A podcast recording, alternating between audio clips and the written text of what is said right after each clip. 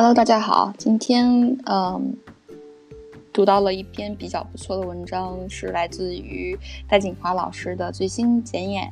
然后他在这个文章中阐述了一个问题，就是他为什么会变成一个女性主义者。啊，原文的转址来自于澎湃新闻。然后我在这里啊，给大家读一下这篇文章吧。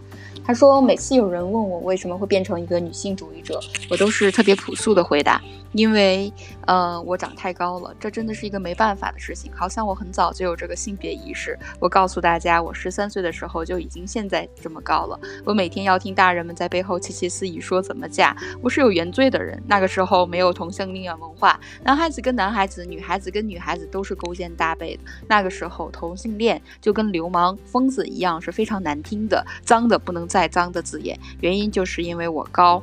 女孩子真的有的时候必须像借助男子的体力一样借助我，所以你就必须面对这件事情。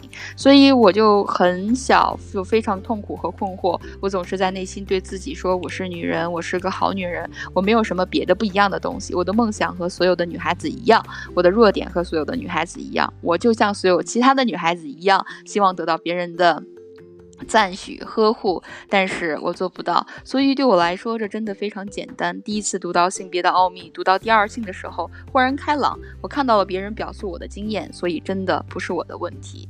比如第一次我读到一本书里有一章叫做《身高与权利》，男女配对一定是男高女矮，这是自然的，这是逻辑。那我怎么办呢？我从来没有跳过交际舞，因为没有人邀请我。这是我完全个人生命的体验，真的很小就跟着我，因为我被踢出受踢出去，成为人家的忧虑，所以我非常羡慕。到我三十岁，我又开始说高是美。当年我也非常瘦，那就更糟糕。等到我已经不具有这些问题的时候，他们都成了优点。但是在我那个时候，这都是生理缺陷。从呃一本女性主义小说到第一本研究女性主义小说的专著，用了两个世纪。昨天为了这个讲座，我又一次读到了这本书《阁楼上的疯女人》的时候，开始意识到一个问题。这个问题就是说。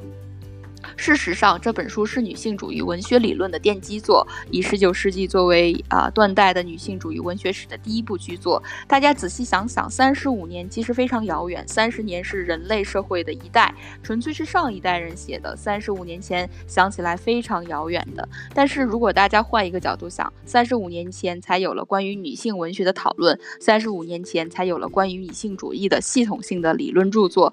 对我来说，有两个有趣的方面了，一个就是三十五年。前激进的、颠覆的、非常年轻的英文的直接翻译叫做“新鲜的博士生”，非常没有资历的两个女老师在英文系撰写了这样的剧作，已经成为了经典。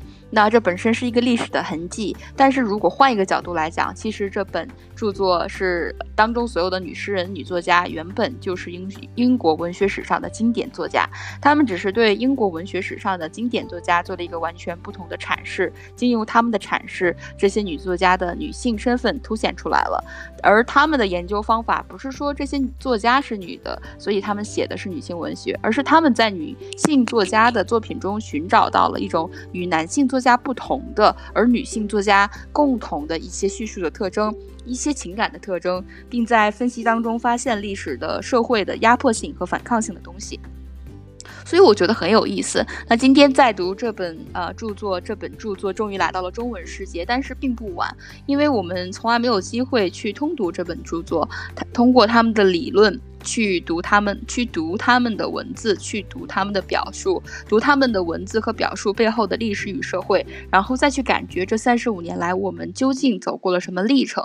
对于女性来说，历史是不是在一个线性进步过程当中？是不是今天远比当年进步了？我们人人都能认识到，写作不仅仅是纸笔，作家手中的笔。不是所谓的男性生殖器的象征，或者说写作是一个孕育和生产的过程，是女性的权利，因为女性有子宫。这些说法今天已经没有任何刺激性了，而变成了一般意义的修辞。但是当这种修辞已经形成的时候，我们真实的生存状况是什么呢？